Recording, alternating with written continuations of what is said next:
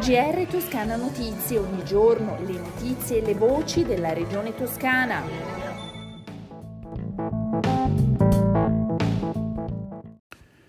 Bentornati all'ascolto del GR di Toscana Notizie.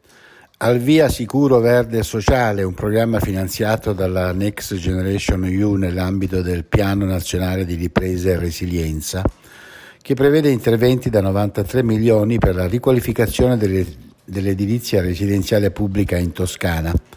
L'annuncio è del presidente della regione toscana Eugenio Gianni.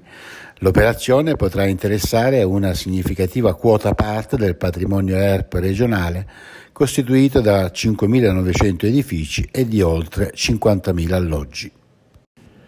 Pronte a partire in Toscana le prime esperienze pilota di case della comunità una sperimentazione con la quale la Regione sceglie di testare un modello di medicina di prossimità che prefigura una organizzazione adeguata alle strutture che verranno realizzate grazie al PNRR, anche per renderle subito operative in Toscana.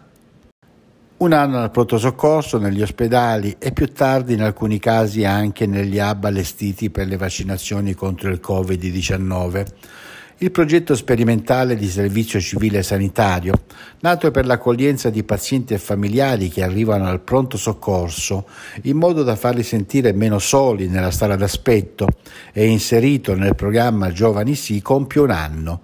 101 giovani concluderanno il loro impegno di 12 mesi nei prossimi giorni e a Palazzo Strozzi Sacrati, in piazza del Duomo a Firenze, sede della presidenza della giunta regionale, si sono raccontati e con gli operatori del sistema sanitario hanno contribuito a stilare un primo bilancio.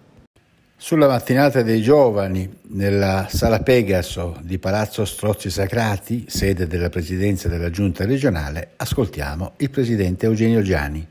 Hanno vissuto un'esperienza unica per un anno nel eh, luogo in cui si era in prima linea, nei pronti soccorsi. Quindi tanto più l'apprezzamento da parte mia e la voglia di stimolare i giovani a fare la scelta volontaria eh, del servizio civile. Noi finora ne facciamo 3.000, ma siamo disposti a farne tanti altri. Soddisfatto anche il consigliere per le politiche giovanili Bernard Dica. Un'esperienza davvero difficile che ha dimostrato come le ragazze e i ragazzi di questa regione davanti alle opportunità sono già il presente di questa terra e non solo il futuro del nostro paese e hanno fatto toccare con mano anche a noi che abbiamo ascoltato le loro esperienze come sono felici di aver contribuito alla eh, lotta al Covid. Si sono sentiti parte di questa comunità, si sono sentiti presenti, si sono sentiti veri e propri cittadini perché con il loro contributo hanno inciso nella vita delle persone che sono entrati all'interno dei pronto soccorso. Soddisfazione di Stefano Baccelli, l'assessore ai trasporti della Regione Toscana, in seguito all'annuncio di Autolinee Toscane che oltre a garantire il passaggio dei lavoratori dalle vecchie aziende al nuovo gestore, assumerà 100 conducenti in più. L'assessore esprime così la propria soddisfazione per i 100 nuovi assunti e per i percorsi di formazione annunciati da Autolinee Toscane. La Toscana turistica già guarda al prossimo anno e si attrezza e lo fa usando come timone il metodo della programmazione condivisa dal basso che ha visto protagonisti da un lato la regione e dall'altro i 28 ambiti turistici in cui sono raggruppati i comuni toscani. Un lavoro che si svolge su una piattaforma digitale che accorcia tempi e distanze e che servirà a definire le future strategie. Vediamo ora che tempo ci aspetta in Toscana in questo fine settimana. Sabato parzialmente nuvoloso con ampie zone di sereno a metà giornata. Domenica invece nuvoloso con qualche pioggia dal pomeriggio, in particolare sul centro-sud. Perturbato lunedì invece con piogge e rovesci.